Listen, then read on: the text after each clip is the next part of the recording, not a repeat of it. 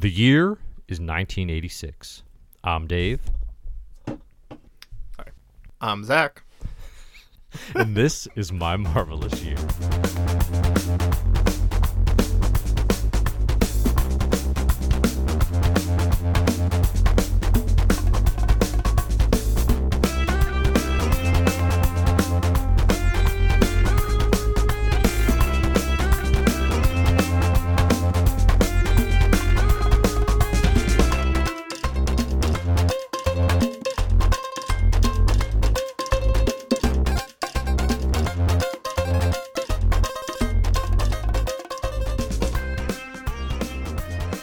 Hello and welcome to My Marvelous Year. I'm your host, Dave Buesing, founder and editor in chief of ComicBookHerald.com. Today is 1986, part three. We are going to cover the X Men Mutant Massacre crossover that came out this year. This is My Marvelous Year, the show where we go through Marvel Comics from its origins to today. And we are, again, covering right now the year of Marvel Comics published in 1986. I am joined, as I often am these days, by uh, the only the only individual I know who started a um, a Simonson slander account recently. He's got Simonson slander forums available. We're gonna get into that.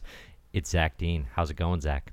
Yeah, that that at Simonson sucks. It's S U X was a hard Uh-huh. Twitter handle to get. Uh-huh. I had to. It was like a dead account. I had to contact Twitter, everything. But now I got it, baby. And oh boy, oh, it's taken off. I've Doing got ten, work. tens of followers. I mean, they they all they all just yell at me. Uh, everyone's just screaming at me, but that just makes Uh-huh. my opinions worse.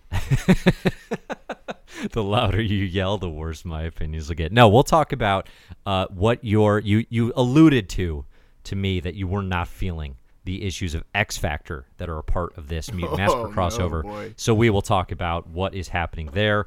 Um, obviously, you've been the harshest critic that the world has ever known on Walt Simonson's Thor, which we've been covering uh, over the last couple years of my Yeah. marvelous year as well. So interested to hear what you have to say, and by interested, I mean can't wait, can't wait to Oh, tell you things. what's Oh, what. okay. Yeah, yeah. All right. Um, so yeah, I'm Dave. So what's- He's Zach. We're my marvelous year. Dave. Oh, do you, oh we gotta talk more about our podcast. Okay. Uh, You're you're ready to go. You're chomping Yeah, at I'll the do. bit. I'll do it quick though. Here, uh, money, You're like scalp please. hunter in the tunnels. money iTunes reviews. Thank you. Money iTunes reviews. If you could leave some money iTunes reviews, that would be greatly appreciated. Rating and reviewing helps us find new listeners.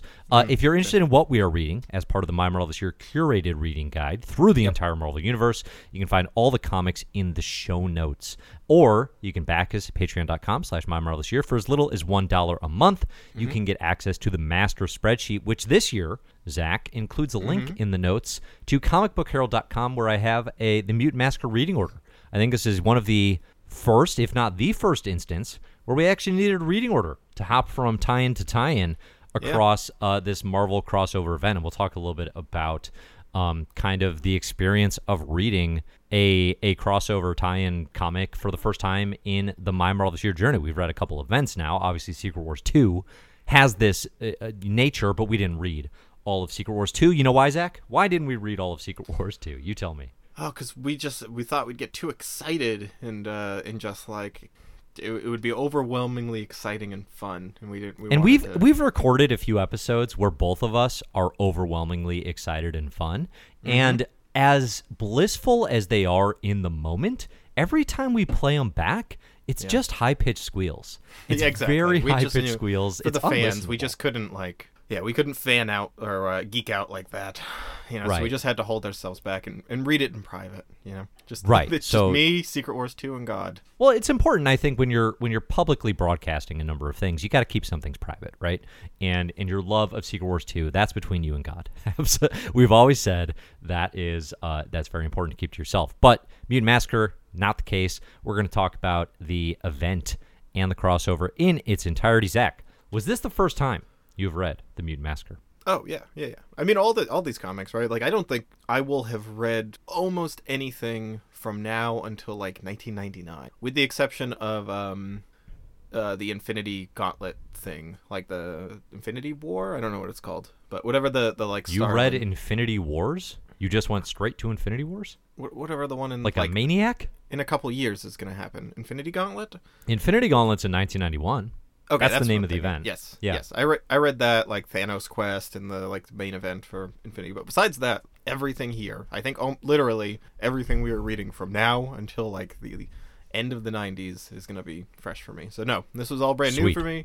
This is uh besides like the 2019 Dawn of X stuff, the first time, first and only time I've ever seen Apocalypse mentioned. Like Yeah, I've never read an okay. Apocalypse comic before. Um, I didn't know who most of these mutants are. I didn't know who. I you mean, didn't I know didn't who know most X- of the mutants are? We've- okay, we've so- seen most of them before. L- let me just first say this event was confusing uh, if for no other reason that it just became like this n- proper noun salad of like team names and brand new mutants and stuff Hmm. that the art did not help me distinguish because it's like there's the executioners there's the freedom force x factor Well, executioners, i- executioners is a little confusing, Uh-huh. um, but that no is idea. like a spin-off of X Factor. So you're the confusion M- there Marauders, stems from don't- reading all of X Factor to this point. Well, the Marauders are literally brand new. This is their yeah debut. yeah i got i got that it just like I, I don't know that so I, I think also You're, it's- you're it's worth- inundated with X terms here, baby. They're coming in and they're coming in hot, and you And found that a little overwhelming. I found that a little exciting. I'm, I'm getting my excited voice. We got a lot Oh, of boy. Stuff. All right. Zach. This uh this, this series, this crossover event, I think it's actually the first real crossover event that we've had.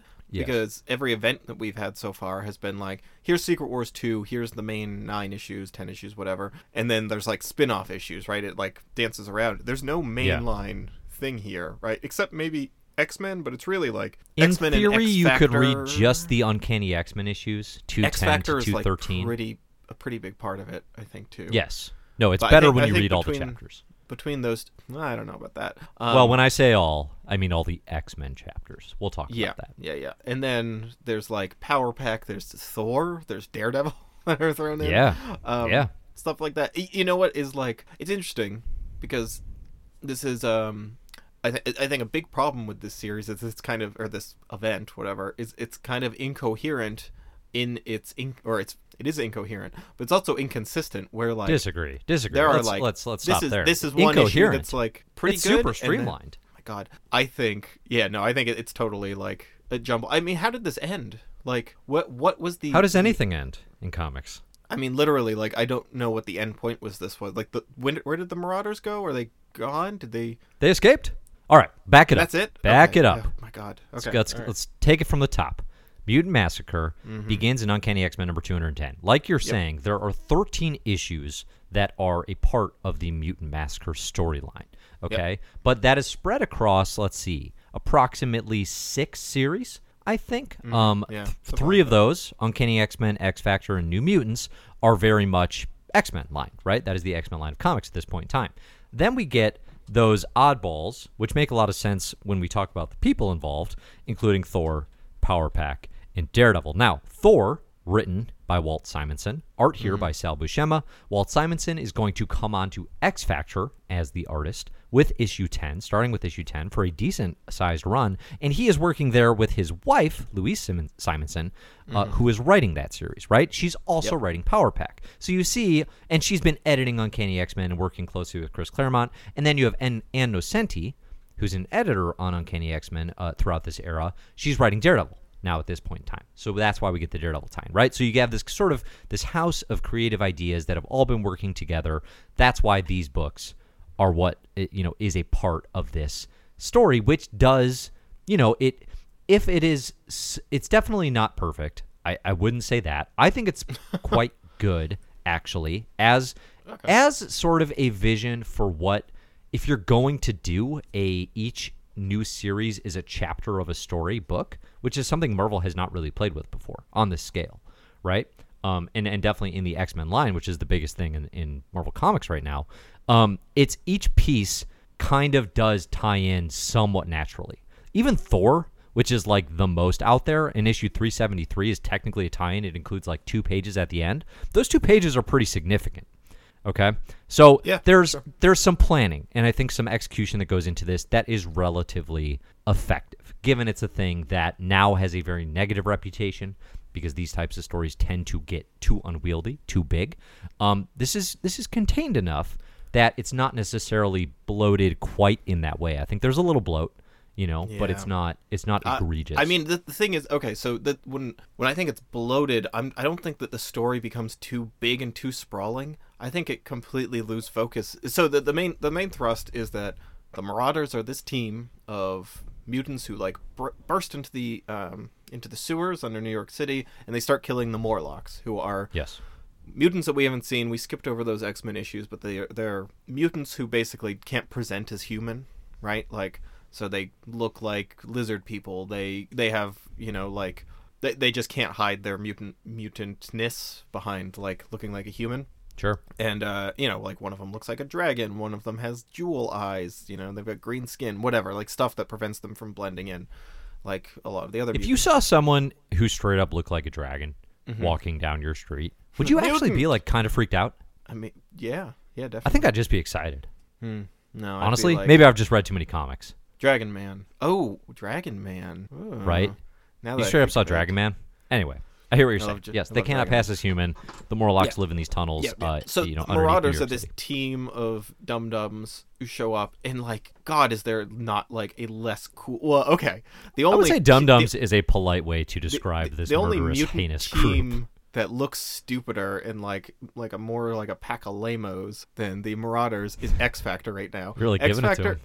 X Factor is the like absolute dumbest, especially at the beginning of this in X Factor Uh-huh. number nine when they still have their like original uniforms on, which are all the same. They're wearing like identical blue jumpsuits and sunglasses, and they all look like such dorks. Uh, God, I hate X Factor. The Um, the original five X Men are back Yeah. together again in X Factor. We talked about this a little bit last from one another. uh, last Like, episode. They're, they're- not indistinguishable. no, they What totally are. talking Like? I cannot. They're Like I was it's looking, very was like, clear. which one's Beast? Which one's uh, Scott Summers? I don't know which one's Beast Bobby is the bulky one with enormous feet, who is Nope. uh, not blue right now. I actually feel like fairly crucially, um, at least Oh, in, in I didn't even notice that. right. That actually just dawned on me how, how big a deal that should be. Yeah, I don't- uh, I don't Jean Grey's the one with fiery red hair. Well, yeah, And no, I'm not can sure tell if you could tell that. I can tell her apart, but the boys like. Did you read these with your eyes closed? Walt Simonson's art here is just atrocious in uh, in X What? I think his his. Atrocious. He says. Oh no no no! This is Terry Shoemaker. Okay, on X Factor number nine, it's Terry Shoemaker. he, Jeez he- that's that's the worst one. I Are we jumping think- right into Star Slam and Simonson by Zach Dean, your special can- segment? I think we should that. maybe talk about what Yeah. happens in this book. All right, so the Marauders you launch into into your private sewers. vendetta against some of the nicest people in comics. Oh no, he seems very nice. Like this is not not personal. He seems like Oh, nice it's guy. personal. Um, Move but- o- move over, Roy Thomas. We've got a new enemy in town. which are all Zach. like the sweetest people. You know, it's just like I'm somehow standing for uh, Frank Miller and John Byrne and their work. Yeah, yeah. Which- John Byrne yeah. is is your favorite person of all time. I know, it's meanwhile, meanwhile, the good ones are getting uh, ham caked. Well, I mean, another insults. thing about this is like Louise Simonson. Like, man, do I want? Do, do I wish I liked her writing more? Right? Because it's just like. Out of all the women who have written so far, I mean, I don't think we've ever talked about this, but Marvel's idea of just like, all right, we need to get some gender equality, like women in the workplace. Uh, anyone got any wives who want to write comics? And, like, No, that's that- that's not- unfair to uh for- to Louise here. to Louise maybe, but before back in the seventies, this happened a bunch. And all of the like Yes. female mini that, that's what I mean. We never talked about this. All the like female miniseries we read, like or we didn't read, which was like the cat or whatever, Tiger's original thing, and Uh-huh. like Night Nurse or something. I can't remember. But there were a bunch of like female um miniseries that they were like, All right, we'll give we'll give the ladies a shot and it was just like I can't remember whose wives, but it was like Gene Colan's wife or something, and it's like clearly they do not have the experience. They're just Glynis, being, you know, Glynis Wein shows up a lot as um as a colorist in the seventies. I in the eighties now. So like Louise Simonson, she's not married to Walt in, in the early part of the eighties while Yeah. she's editing Uncanny. Um, I forget what her maiden name is, but you know she goes by that while she's editing. So she's there doing work well before Uh, that. and there the have been- Senti obviously is editing. You have Mary Jo Duffy um, writing the- Iron Man wait, Power there was a Pist and other stuff here. writing It, not to like say Marvel's some incredible factory of diversity during this era, No. but there's actually very notable contributions from these women in comics who Yeah. um, should be celebrated as like pretty groundbreaking in again in big two superhero comics. There was, Marvel there was that. Doctor Strange artist uh, who was a female who I quite liked. I can't remember. Marie name. Severin, we like Yes. a lot from yeah, I uh, like the I like her stuff. Yeah. Anyway, I think uh, I think Louise Simonson works a lot better on Power Pack than she does X Factor. X Factor, I think, is really bad writing. Um, I See, think I think she actually does. I think her tone, which is, you know, you kind of compared it to, uh, you said it, it was kind of Silver Age. antiquated, right? Yeah. Kind of like it feels like it's from an older era of comics. I actually think that works really well on X Factor because that is the team. The team is let's bring back the original five classic X Men and now put them in this new era. So they are kind of this older version of an X-Men franchise, you know? Like Claremont is what's new. At this point it's not even new, right? It's a decade in. Um, but bringing back X Factor is like I, I think that tone fits a little bit better. Power Pack it fits very well, even though that's Yeah, not think- a book that super works for me. It makes a lot of sense to write them. I like um, she writes. She, she can write like a X kid. Factor. Like she can write kids' voices. I think Yeah. pretty organically. Yeah, I liked I liked the Power Pack stuff. I liked her writing on Power Pack a lot more than X Factor. Um, all right, let's talk about the broad brush of what's happening with this, and then we can get into. Let's like, see if we can make it individual through it without you throwing some slander at uh, celebrated creators in Marvel's history. Let's oh, see. that's not going to happen because I don't. There's no. There's barely a thing here that I I like. So, okay, the the event begins like you said. The Morlocks invade the, the or the Morlocks invade the Marauders invade the Morlocks tunnels. They're led by uh, an individual named Scalphunter. He's got metally guns everywhere. That's his Uh-huh. thing. He can make guns out of anything. Um, other members of the Marauders include like. Uh, uh, Vertigo, who makes everybody dizzy and sick to their tummies, and Blockbuster, who's super strong, and Arclight, who probably does things with light. something like. Harpoon throws energy projectiles. Um, and then there's possibly one or two others that, again, There's like a few others, yeah. until recently, original Marauders were not names I really kept around in my head. Um, but they show up and they absolutely massacre the Morlocks. The Yep. the event is true to its name. It is the grisliest, bloodiest, uh, most violent event we have seen in Marvel Comics. Um, probably at all, but definitely as far as like atrocities committed against me. That still somehow seems totally bloodless and without impact to me. without Like, I- impact. I think I that think is- says more about you. No, it doesn't. And no, your think- interpretation of the moral. A lot of the art as well. I think the art, like, there are Well, so it's many literally bloodless. That's still a thing. Yeah, sure. But like, there there are moments here where it's just like this is a big moment, and the art is absolutely underselling what's happening. Uh, Walt Simonson, I think, is writing the issue of X Factor where Angel gets harpooned to the wall, Nope. and it is this like, is it not? He's not. He's not writing any of this. He's writing. not Thor. writing. No, he's penciling that Mm-hmm. issue. He's penciling that issue, and like that moment is absolutely underwhelming. There's no impact to that, and it should be like. I and completely I think it's big- disagree. I I it's just hundred because- percent disagree. He Angel gets a moment after an issue of being kind of beaten into the dirt, of standing up for himself, of sacrificing himself for the team, and then he is literally crucified by his wings mm-hmm. by the Marauders in And the sewers here to help his team. like the art is so dull. it's There. It visually like- striking with No, his wings spread it- out. It's, it's like about the most boring way you could like you could draw that panel, and like So- it should be this big moment, and instead it is. It is like a big one moment. of the like it's extremely five. memorable. It's like barely in panel. There's like five panels on that page, and it like barely makes an impact. Um, He I gets the snot kicked out of him for three pages, not- and then he like, gets his wings there crumpled isn't and a torn. punch in this entire in the, the entire mutant massacre. I don't think there's like a single punch that I felt like that. It is so absolutely. Well, without that's not how comics work. We haven't quite cracked that virtual reality technology yet. I mean, Uh, like John, wow, I- I completely Byrne disagree. has been able to do that with like Oh, back geez, in here we hi- go his. X Men. X Men were. I mean, yeah, Ooh, Byrne John. and Miller have been able to do that. Um, I, a- a f- a few your things I- your differentiation between the art of Frank Miller and Walt Simonson Mm-hmm. is is difficult for me to comprehend. yeah, I think Like some, I- I stylistically, felt their takes really- on action is not that far apart to me. I, you know, I today I was looking at it and I was like, you know what? I think I'm just comfortable saying Walt Simonson is like not a good comic book artist. Like, really, like I was like, I feel like I've been a little brainwashed, and like my expectations just. I think you really could use more to- brainwashing. It didn't take. It obviously didn't work. this idea like i think he's just he does not have a knack for action poses and i was thinking this where i was just like "Ah, i don't know like this is such a i mean it's such a hot take here but then i looked at the cover of x factor number 10 and i was like no no i'm totally Well, that right doesn't like, count. is- it's that it's that goofy Marvel uh, characters character centric covers. No, but it's he's like doing you know action one poses one and face and a bunch of people around him. Oh no, no, I like those. Those are all fun. Um, no, I think. Yeah, that's the cover he does. If Oh, you're talking about X Factor number nine, I don't think that's even him. Uh, let's You see. goofball. No, no, nine's okay. It's it might be eleven then. Nine is Marc Silvestri and Josef Rubinstein. So shots fired at Silvestri. We'll get there in X Men lore. All right, so. I, Yeah, I I don't think- even know. look- at his it- it- covers. I don't necessarily so- want to spend this episode debating the merits of Walt Simonson. I guess we could do that it, on a Thor. yeah, it is. A, it is eleven. I a think Thor just, like, specific- I mean, there are of the Thor issues here. Covers I've ever seen. what is It- nine? Uh, eleven.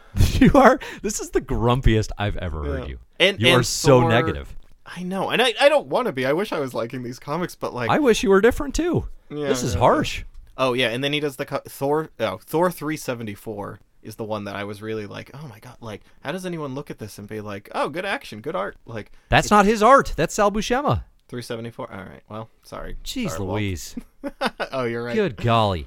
All right, well, then- Unbelievable. Oh no, cover artist Walt Simonson. It is Walt Simon. I mean, look at it. It looks like Walt. Are you just talking about a cover now?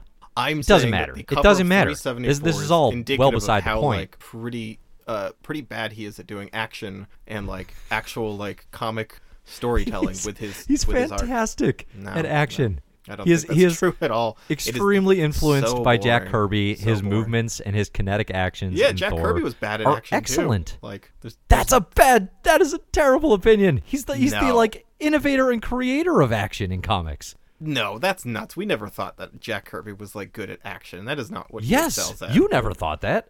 Okay, well, When you think about somebody flying through the air and doing crazy action in comic books, you're thinking about Jack Kirby. no, I'm thinking Who, about like whose action do you like? Miller and Byrne. Uh, and Miller and uh, Byrne. and what's his name? Uh, not McGregor. Byrne is heavily Who- influenced by whoever Kirby on- as well. Whoever This is this is Rage. astonishing. I listen. I can I can. Byrne's stomach- writing is Byrne's writing is influenced by Jack Kirby, not his art. I do not think. influenced heavily by Kirby as I well. his Well, I mean, in, the way that everyone is a little bit, but I don't think so at all. no, Like, I don't in a way his- that is very deliberate. his his storytelling is not similar to Kirby's at all. Like John Byrne's. I I would guess he would disagree with you on that. Well, It- he's wrong. I can stomach your your you know your your less thought through opinions on um, disliking these things. To categorize them as actively bad is crazy. Like No, it- man. Like I don't think there's a page nuts. that looks good. That's Like, just saying in- comics aren't good. Which, if that's where you are, uh, like mentally right I- now, I, like okay, I was flipping through X Factor number 10, which is drawn by Walt Simonson, and I'm just Mm-hmm. like, there's not a good page here. Like, these pages just don't look good. Like, they're, the action on them does not flow. There is. he like, has a dis he has a distinct way of drawing characters which stands out from the glut of of everything else that's going on i value that i i big time disagree that his action does not like show some sort of movement and kinetic action i i think that is something he is generally good at now i, mean, won't say like yeah. this issue specifically is like his finest work in terms of action sequences. Mm-hmm. Um, but but there is stuff here again, like Angel getting the tar beat out of him and then hung from a wall is an iconically devastating, sad remembrance of something that happens to this character, which has an enormous impact for a long That's time. wild to me because I read that and I was just thinking like, well, this sucks. Like this seems like nothing, and it should be a big moment, and I there's no impact to this whatsoever. It's so totally like perfunctory of just like, and now this happened. It, like, and it just felt like so brushed That is over. that is how art sequential art works. It, saying and now this happened as an insult to me is completely without meaning because that is sequential art and now this happened. like that is the oh structure of panels following one You know, another. you know what I'm talking about. Where like comics No. feel like okay, well then we ha- we have talked about this a lot. Where comics, specifically like action comics, do not feel like they have any kind of drama or stakes because it is so hurried and rushing to the next thing, and it is so like moving through things that you don't feel like you have any, you know, like there is no lingering on the import of a single moment. So it is just kind of like, and then this happened, and then this happened, and then this happened, and it like feels just. I would this, say like, the Mutant Massacre rushed. lingers heavily. The Yeah, Mutant and it- Massacre as an event lingers does, on yeah. this specific incident. It does not rush to anything else. How, the how long incident was of the Mutant war in the Massacre. sewers happening? Was it was it forty five minutes or was it five days? Because I could not tell. like, Well, I think the actual massacre itself is Uh-huh. a fairly limited amount of time. And then what we get throughout the event is the X Men investigating, coming into battle with the Marauders. Then we have the New Mutants figuring they need to check things out, and then of course X Factor is there as well. Like that is the the premise for all these teams coming together. Is they all wind up in the Morlock tunnels, and they're either fighting um, the Marauders, or in X Factor's case, like Freedom Force shows up, which is a team we haven't really talked about so far in the 80s. Um, Mystique and the former Brotherhood of Evil Mutants, Blob, Destiny, uh, Avalanche, Pyro, they all get a gig with the government as Freedom Force, which is kind of fascinating, actually. Um, but they play a role here too. So yeah, I mean, like yeah, I the Morlocks get slaughtered, and then everyone's trying to figure out in the tunnels, and then the comic doesn't do anything else. Like that's it. Like the Morlocks, more or the Morlocks more or less are wiped out. Um, the X Men are trying to heal as many of them as they can, or find some survivors, and the Marauders themselves, like all escape. I think they pretty much all get away. So that is the that is what this event does. I think if anything, it probably by the time you get to the end and the extended like Power Pack and Daredevil tie-ins, it's lingering almost too long. Mm-hmm. Oh, you yeah. know, because it, it does thing. feel like we are spending. It does across all these series. It feels like we're just spending like so much time in this one half-hour chunk, and we're just reliving it over and over again through the point of view of like Daredevil and now Thor and now Power Pack and like. Although like I like the Power Pack and the Thor spin-offs. The it, I liked the first X-Men issue. And then I like the Power Pack and the Thor spin-offs, and that was about it. Besides Jeez that, I like find this the pretty- opening. I think the opening of this event is very strong. Yeah, I think yeah, I do. uh, I do too. The I was first excited about quarter this of it is very issue good. Number one. Yeah. Yeah, I, I, I would say the first goes- quarter is pretty good. I, I think You feel you feel how big of a moment this is for the X Men, especially. So, like, if we look at the Claremont written issues in Uncanny X Men here, with Yeah. uh, art primarily by John Romita Jr., inks by Dan Green, like the moment and the terror that is occurring, I think, is felt pretty effectively. It feels very much like the X Men are grappling with this uh, awful, awful thing, and then when they go to battle the Marauders in the tunnels, they get their butts whooped like we haven't seen. Now there are a handful of mitigating circumstances, like Nightcrawler's already beat to heck. Storm doesn't have her powers. it, they tell Um, Magneto to to not come with them, which seems like yeah, not choice. bringing Magneto was definitely the biggest. Yeah, the uh, guy who like usually failure. is one versus the entire X Men. He can like hold his own against all of the X Men. Yeah, uh, why don't you just stay behind and watch the mansion just in case something happens? I mean, he's like, I guess ostensibly he's more watching the New Mutants Yeah, at this exactly. phase of It's- they're- things. they're um, but like, even that he doesn't do well because they break out too. and then wind up getting chased around by the mages for a while. Uh, So he's he he cares about the New Mutants at this stage, but he's very bad at babysitting.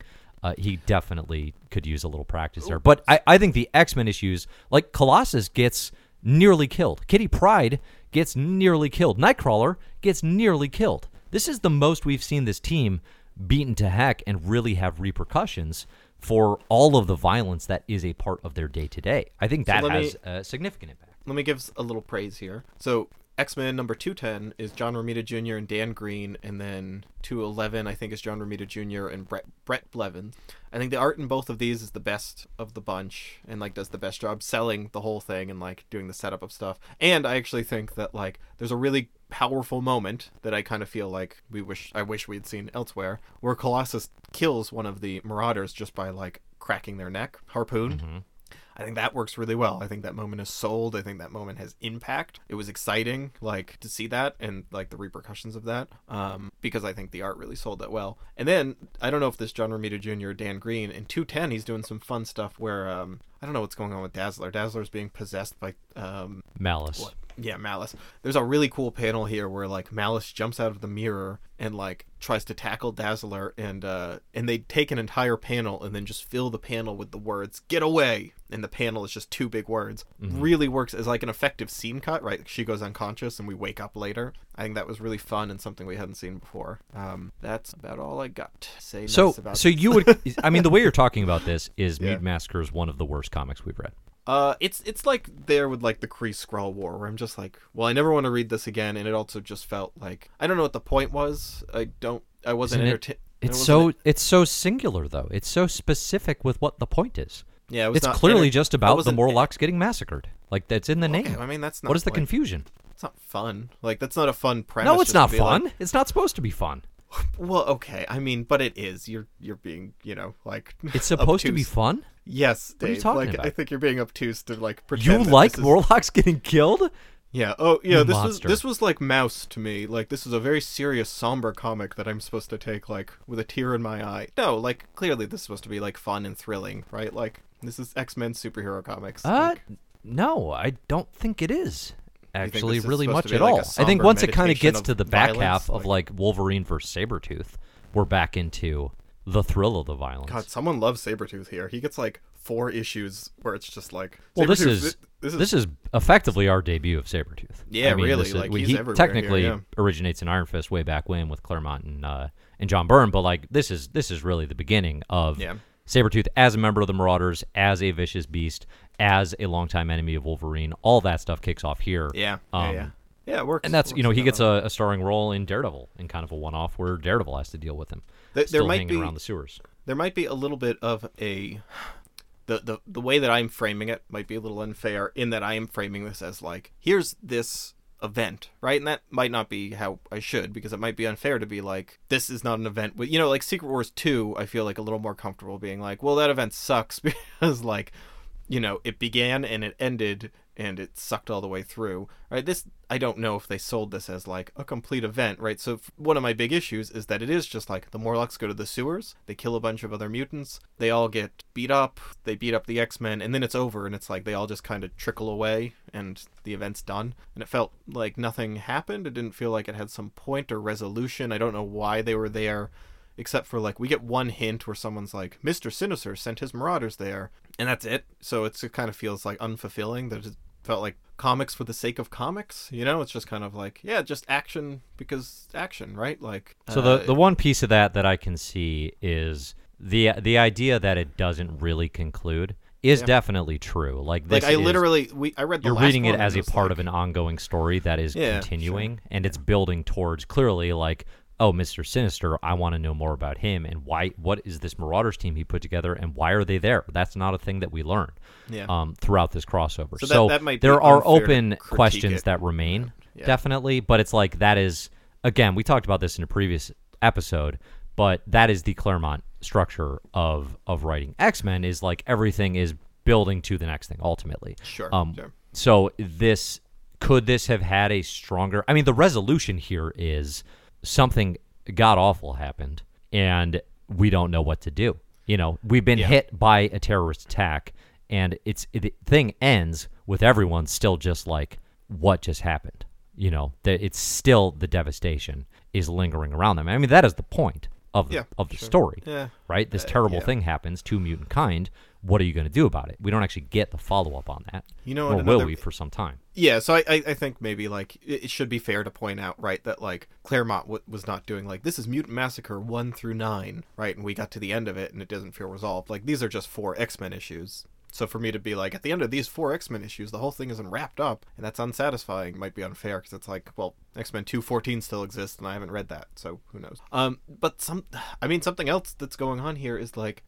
I kind of feel like Chris Claremont is a little bit running out of steam when it comes to um, his character dramas, right? So like he, he I feel like he's just playing the hits to a degree here with like I his characters are mopey, right? They're mad and they're self-loathing and it's just like these are tunes I've seen played before. Like Storm gets this whole subplot where she runs off because she's upset that she led the X-Men into getting hurt and that she led Peter into a situation where he killed a marauder and he's like soiled his soul while Storm was at the head of this and so she like you know kind of goes off and has a pity party about like do I deserve to be the team leader no like I'm nothing but a waste blah blah blah and it's like I feel like I've seen this multiple times from Storm, let alone from many different characters. And I think I just feel like this is a real Chris, Chris Claremont uh, trope that he's returning to, and I'm just kind of tired of it. Like I'm pretty tired out of just seeing these these heroes like you know stand and like yell at a storm cloud about how they uh, don't deserve to be part of the team and they're not worthy and who am I without my powers, whatever that kind of stuff. Like it's just getting tired for me. I guess. I mean, it's pretty specific to the events of this issue. I, I don't know. To me, that's know. like It's- saying, well, I'm, I'm reading Spider Man again in 2020, and I'm, I'm pretty tired of Peter Parker having guilt. You know, Yeah, it's like sure, it's man. pretty central to the dynamic. It's pretty central to the method of storytelling. Um, it's okay. certainly for anyone. I mean, especially when it doesn't thing do that is ongoing and never ends. I, I mean, especially if it doesn't do anything new with it, right? Like, I mean, Spider-Man's guilt. I mean, do uh do one more day, right? That's a new way to do Spider-Man's guilt. Is that Yeah, if it wasn't clear from the opening of this podcast, you do have the worst taste in comics. We do like we do like to celebrate your incredibly You- bad taste. You know what? man? Like, I I would feel like a little bit worse, except that every time I come out with the- one of these hot takes, I feel like the majority of the club is just like, yeah, yeah, he's he's not wrong. You you feel And- that way, but it'll be like one person who's There's- like, there's oh yeah, like I, I agree with Zach, and you're like, yes, the I'm- people the people have spoken. I've never been more confident that like the club will be on my side with this, unless you are like literally. I was reading all these when th- I was 13, and they all like have some sweet spot for me because like I loved them when I was a kid. Like anyone who is reading these for the first time is gonna line up with me. I, I feel The very the confident. mutant massacre is not some perfect event. Certainly, I think the opening of it I think is very effective. I will be Yeah, very so, very too. surprised if the majority of the My Marvelous Year readership comes away from this event and says, "Yeah, Zach's right. This was one of the worst comics." bloated, incoherent, confusing. Like I, I think you had you had a time. You Yeah. had a time reading this one. Yeah, uh, yeah, for for the reasons you're you're attempting to I mean, there, there's also and just like it- that is just very, not the experience I have reading this comic. Yeah, I, th- I mean, part of it is like you love all this lore and stuff, and it like it all ties in and points to stuff that you. Lore's like pretty later, important right? to X Men. I mean, it's Yeah, it's pretty and I'm important like, to it's- caring it's about a of the- story that's been going for eleven years. It's one of the like care the about the world. interesting things to me, right? So like that. But then why? But then why are you reading the story eleven years later? Like, there's no there's no reason to lead to read something that started in 1975 if you don't care about the lore and the world building. Truly, Well, like, what are you I looking am. for? You're looking for a standalone graphic novel, is what you want to read. No, I mean there are Something like entirely different. no, I mean like even within X Men, there are stories that I have liked and enjoyed that are still part of a larger tapestry. I just also like to require that these stories themselves are good.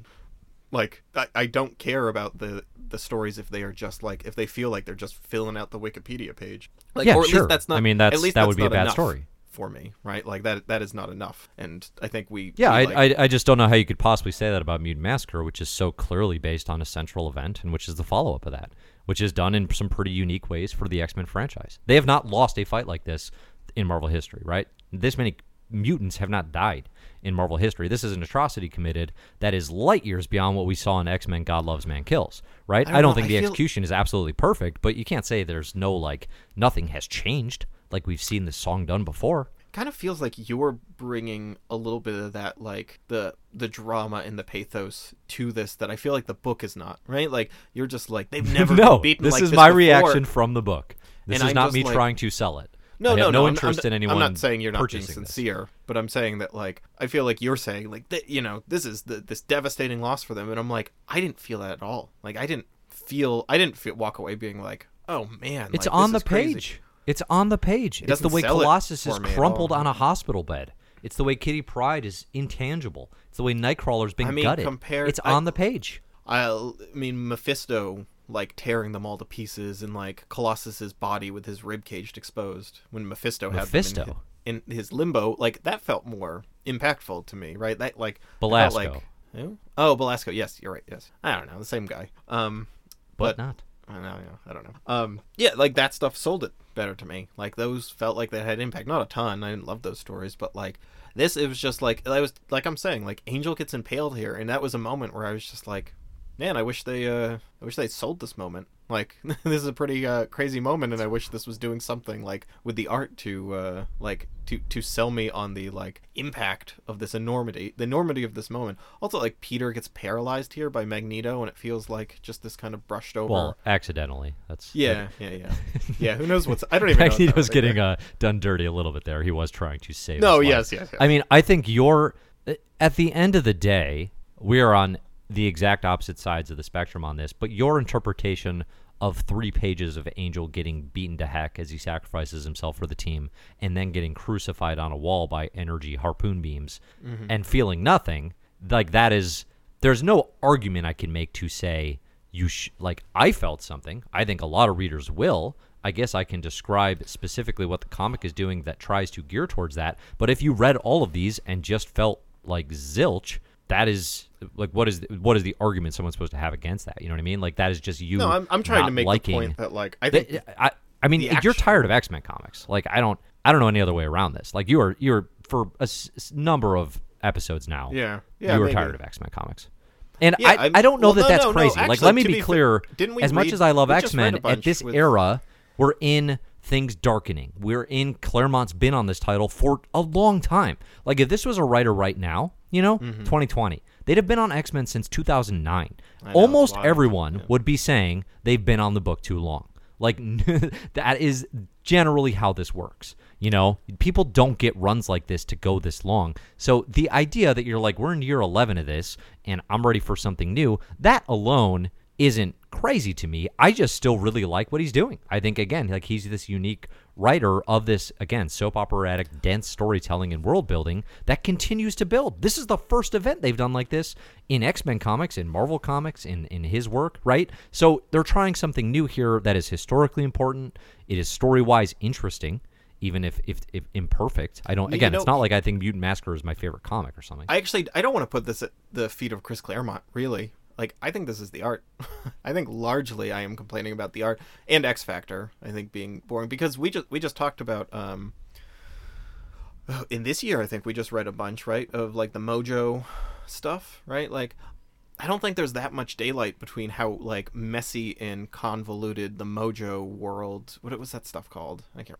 Um, I mean, the, the art in those books is the best thing about those books. It's Art Adams. Yeah, that's true. Yeah. Um but that like that Mojo Psylocke stuff is like about as confusing and like convoluted and bloated to me as this was. And I think a lot of that is the art That's just that's like, crazy. That's Yeah. crazy to me. How on earth is this that confusing? like I don't know who the executioners are. I don't really get I kind That's of a I mean, that's I a gen- throwaway detail. That's not but I, central to the plot. I generally understand what fr- I, f- who Freedom Force are. It, it's just it's overly convoluted, especially in X Factor, where it's just like they are dealing with all these uh like public perception of X Factor versus all the other mutants are like bouncing off of each other, and Warren Worthington's being outed as an evil mutant, and it's confusing to why. Actually, let's just talk about this for a second. Why is X Factor still doing this thing when it's just like clearly that like the whole world hates them? Mutants and humans are like pretty not into X Factor. Like humans don't like them because they found out that like they're head up by an evil mutant. Mutants don't like them. Well, they, look just like they just find this out in this issue. yeah yeah. So It- it's the world at large these, has like- believed X Factor to be humans hunting mutants. That is the convoluted plan the team has come up with so they can find and help mutants. Right. So Yeah. so what's the what's the issue with this? it, well, I mean, I just don't understand why like they're digging their heels. Like they just keep being like, ah, I I, I don't understand. Like I don't know uh, what we're gonna do. Like everyone just hates us, and like everyone thinks we're so bad, and it's just like we, the X Men, you know, are getting convinced of this. And I, I don't know. I the whole thing about like them being like we need to be traitors to the cause publicly so that we can accident- actually help these like three mutants seems so flimsy to me and such a bad like thing to, to Well, hang your yeah. I mean. I, I, what's And happening keep- here is the premise for this team that was introduced by you know when Bob Layton was writing the title. The the Simonsons are finding their way out of that in in these issues because it's a really weird line to walk, and it's also just like. What is the message here? Like that Yeah, they're exactly. that they're basically saying we're a hate group who's going to capture these evil mutants for you, and Right. but secretly we're part of them. It's like it's a bad plan. So that's Yeah. that's what's getting undone here. Yeah.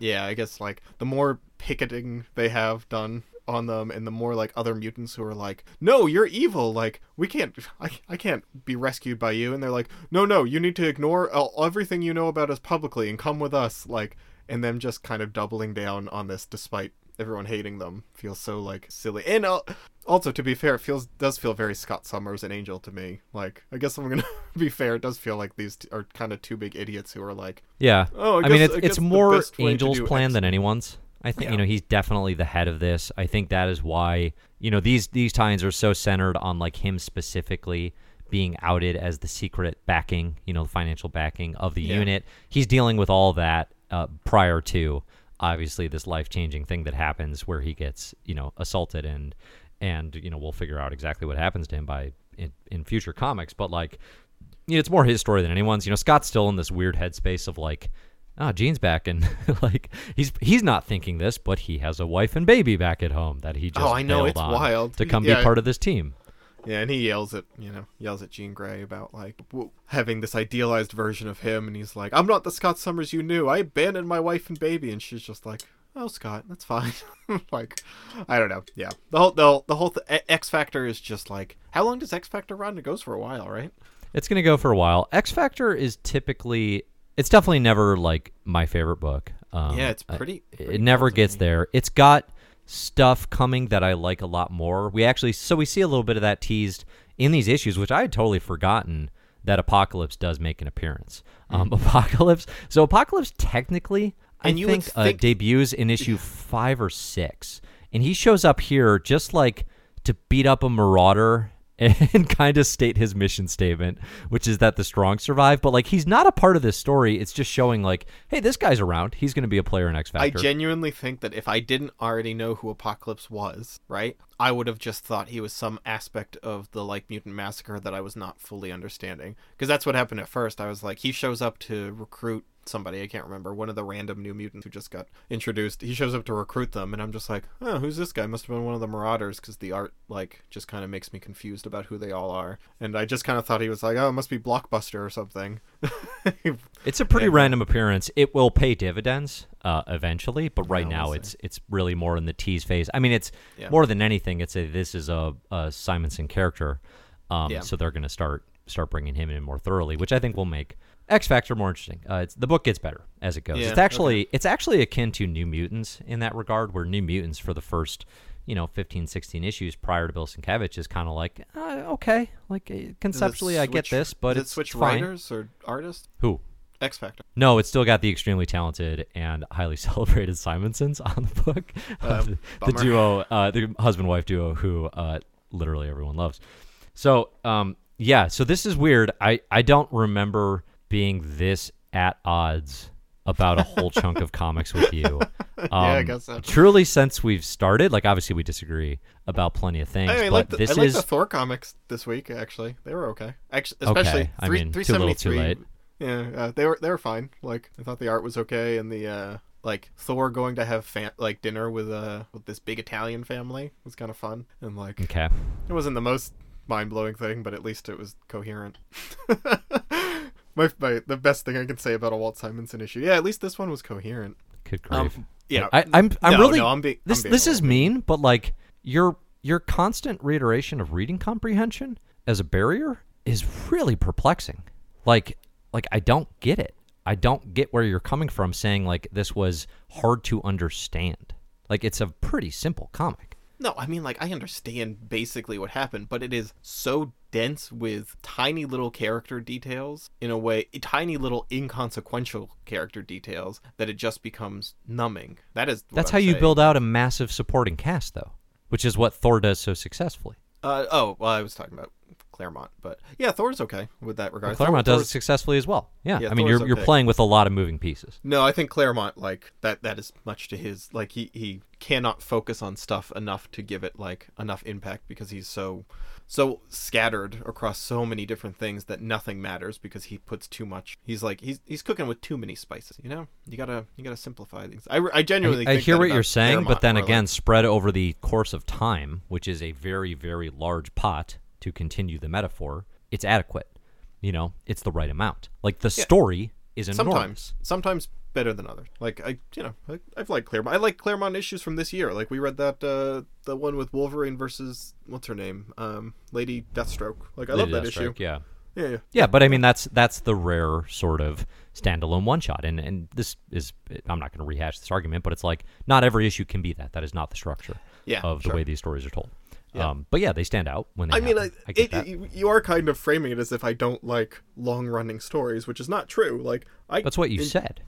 I, I don't think I'm making this up. I mean, that was that was your kind of your argument with X Men. No, I was talking about how it doesn't have the uh, the like individual feeling to issues where like issue like they're not putting any attention into making each issue feel like its own. I'm not talking about bottle issues where it's just like this is a story completely of its own. I'm talking about like this issue has an arc to it, right? Like and this arc is lar- part of a larger arc. Like a television show has episodes and they are all part of a larger season, but you can still have each episode be its own discrete unit where it's just like, wow, what happened in that episode? I think I it's think you're hard to- really underrating how much focus is given to specific characters on an issue by issue basis. Like Sometimes he does, Claremont pretty sometimes consistently will not. hone in on on characters. Yes, he'll he'll bounce around and tell other people's stories, like you're saying, like in TV, right? Very typical structure that everybody understands.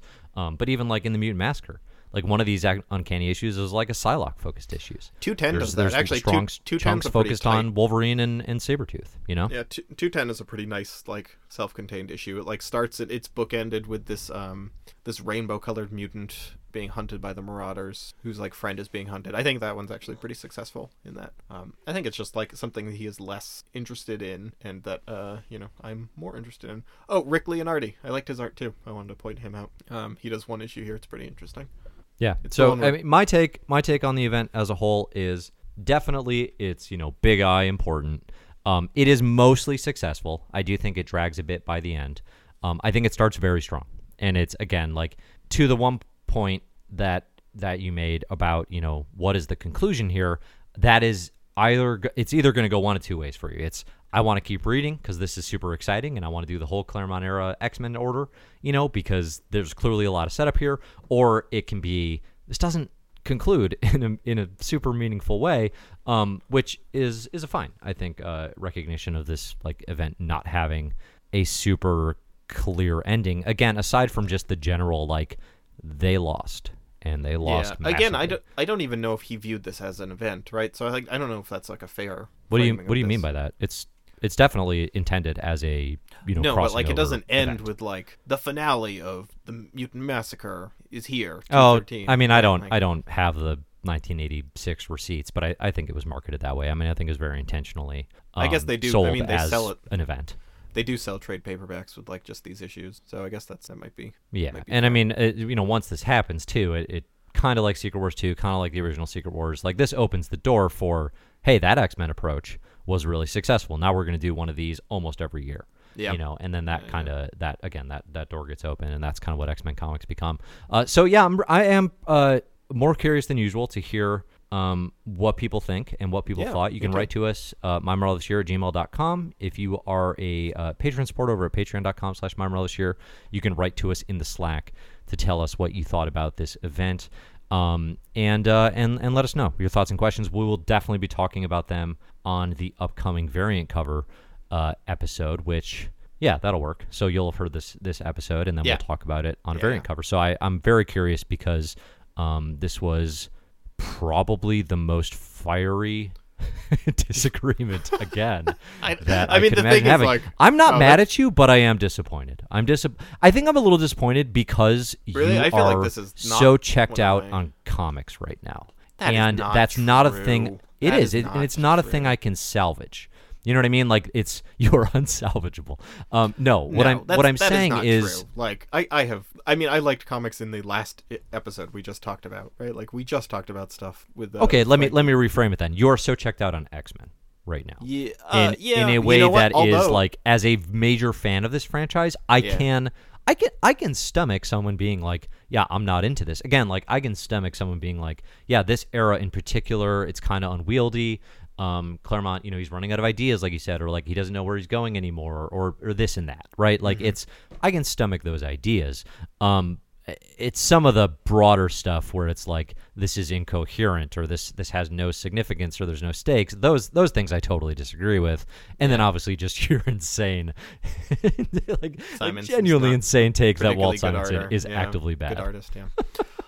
Yeah no I'm not I'm not checked out on comics like I'm I'm generally pretty excited to still read each batch each week. I don't want to make it sa- I mean I genuinely like don't want to hear it from people who say I don't like comics like I, or I'm not interested in reading these comics like I would not be doing this if I wasn't like uh that's very boring critique. Um but like the uh I don't know we're reading Daredevil Love and War and then Elektra Assassin Squadron Supreme all things I'm excited for. I would have loved to love this you know? Like I'm not coming in here to trash this because I think it's fun or like a good time. Like I, I'm bummed out I didn't like this. I liked the beginning of this issue one I liked and then it kind of just fell apart and became a mess um so like yeah I'm I am open to good comics. I just wish we were yeah i'm, I'm curious them. now too like because there is there is a structural element to this that is unique right? Like Mutant Massacre being this kind of first chapter by chapter crossover. I'm curious if as we approach any other stories like that um Kraven's last hunt does it but it's much tighter.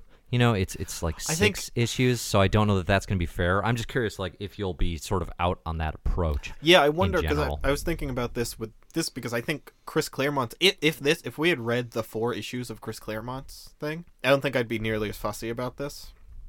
right? Like I think this is largely a lot of my reaction is because it's spread across so many things that it feels bloated and discombobulated across a bunch of different writers. I mean, Um, based think on what you've said, if if you just hadn't read the X Factor issues, you might have had a totally different experience I- because I- that is like ninety eight percent of your your yeah, yeah, sourness yeah. Like here. Claremont has still like yeah, because I actually think like I- I'm bored with some of Claremont's um like character decisions, the ways that he's like voicing characters. Like he doesn't, he's not bringing anything new to these characters for me, and that is interesting. Like Psylocke is going through the same emotional and like pers- personal problems that I feel like I've seen many other X Men and New Mutants go through, which is just like how do I fit in? Like I'll never be one of the group, blah blah blah. I'm just like Yeah. I've seen you do this a dozen times already, and I'm just kind of tired of it. Um, but I think like larger idea stuff, it's fun and fine. Like I like the idea of some there's some crazy mutant death squad coming after mutants. That's interesting enough. I'm interested in Apocalypse and Mister Sinister. Like I know w- what they become. Those both sound interesting. The like the hints of the story stuff, the larger story ideas about Apocalypse is interesting. They did the Yeah. Um, Well, to that end, one thing I will double down on that I do actually agree with is the Marauders are underbaked. Um, they show up, like you said, as this mutant death squad, squad, but they leave as a mystery as well.